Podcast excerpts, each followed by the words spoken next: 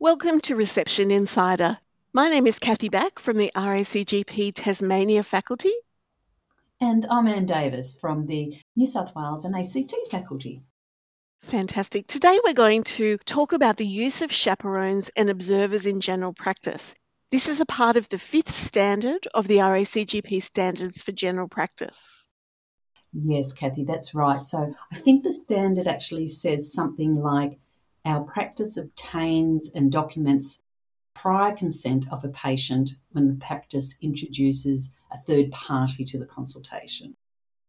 I thought maybe we have a little look at medical students first because they're the ones that we're more likely to have. Certainly, I know my last practice, we had back to back medical students through the year plus nursing students. So it was a, a lot of fun with them.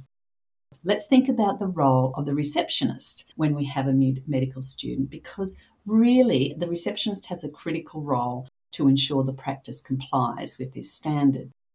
If you think about it, the practice manager is the one who liaises with the university and often signs off with information about the medical student, but the receptionist does all the practical things.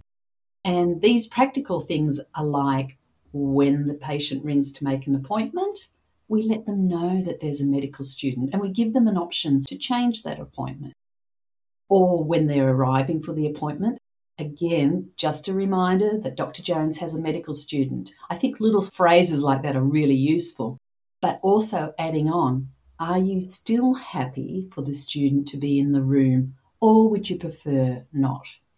So, ensuring that the patient has sufficient opportunity to provide consent also remind patients that if at any time they would like the medical student to leave, they can certainly request that. You know, the conversation with the GP might go a little bit in a different direction and, you know, the patient's feeling a bit uncomfortable. So reminding the patient that they can withdraw at any time.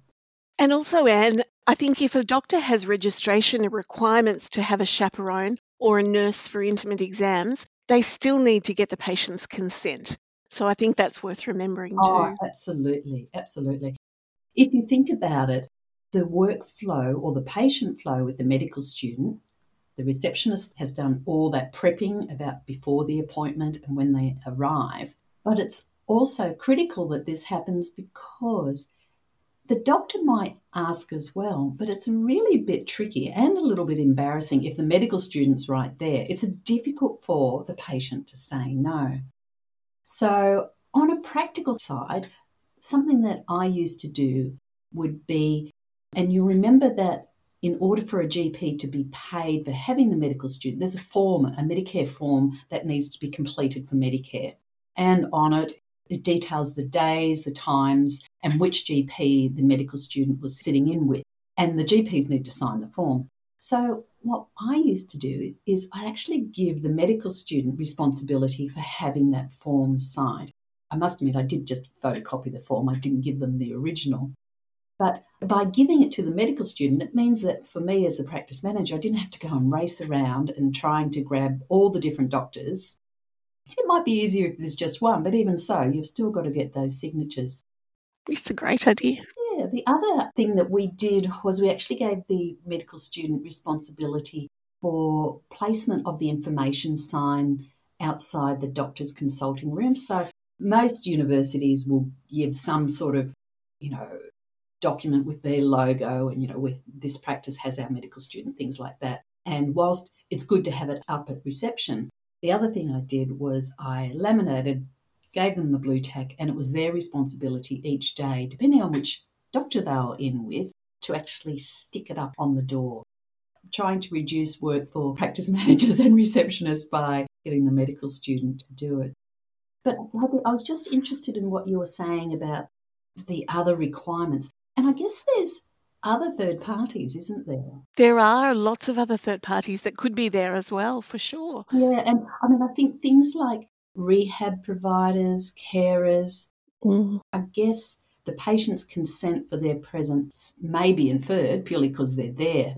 But it might be prudent to check. What do you think? You know, just checking that you're having the rehab provider in your consultation, things? Absolutely. I think it's definitely worth checking because there are times when a patient who is with a rehab provider may actually prefer to start the consultation with the doctor alone and then bring the rehab provider in. So it's a great opportunity for them to say, you just wait out here for a minute and when we're ready, we'll bring you in. Mm. I used to work as a rehab provider and I had found that that happened many times. Mm. Patients would like to have their little private bit first and then bring me in when they were ready. So, yeah, Mm. No one should feel insulted by that. That's just the way it happens. So, absolutely, I think that's a great thing. But also, I was thinking if a, a say a 16 year old came in or an, it was, you know, 16 to 18 ish with a parent, that's sometimes a tricky one because it may be that teenager may want to talk to the doctor about things that are private. And I think as a parent, you just think, well, of course I'm going in. Mm. But that may well not be what your Mm. teenager wants. And I think that, you know, really that's an area where perhaps consent should be given as well. Well, I guess I could just use that same phrase, just checking that you're okay to have your mum with your consultation. Yes, Mhm. absolutely. I think that's a really good idea. And, you know, most teenagers aren't upset about saying, no, I'd rather be by myself. they don't worry about upsetting mum. I think that's a great one too. Mm.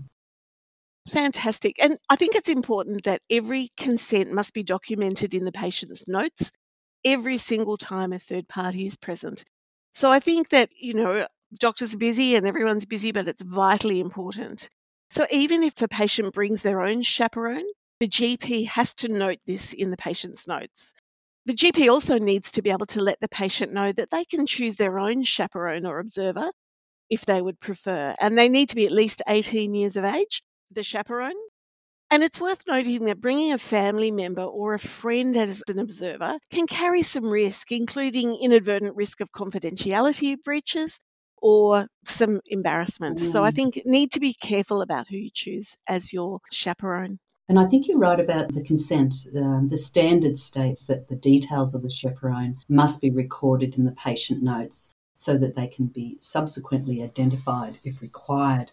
I was also thinking, you know, if at reception you've asked that question, it might be prudent for the um, receptionist to, you know, document either in the appointment notes or in the notes, depending on the access level, you know, Mrs. Jones has her rehab provider and has consented to her being present. So something like that might be worth. I think that's yes, that's great. And I think they should if it's a rehab provider, maybe also write document the name of the rehab provider and the company that they're from. So that if the doctor is looking back and needs to write reports or anything like that, or the insurance company wants information, they have all of that there too. Mm. Yeah, that's a good example of teamwork, isn't it? Yeah, I think it's a great way that the reception staff and the doctors can work to make life easier for each other. It's also important to note that should a patient decline their consent to have a third party present, that also should be documented in the notes. Yes, yes. Good point there. So, yes. So, look, this is just a quick one today, but confidentiality is very important and consent, making sure that anyone who's in the room with the doctor and the patient is noted in notes and that everyone has given their consent for it is a vitally important part of making sure that you adhere to the standards. So we've got a couple of links in the show notes that might be useful. And that brings us to the end of this podcast. Until next time, keep doing that great job you're doing. Thank you.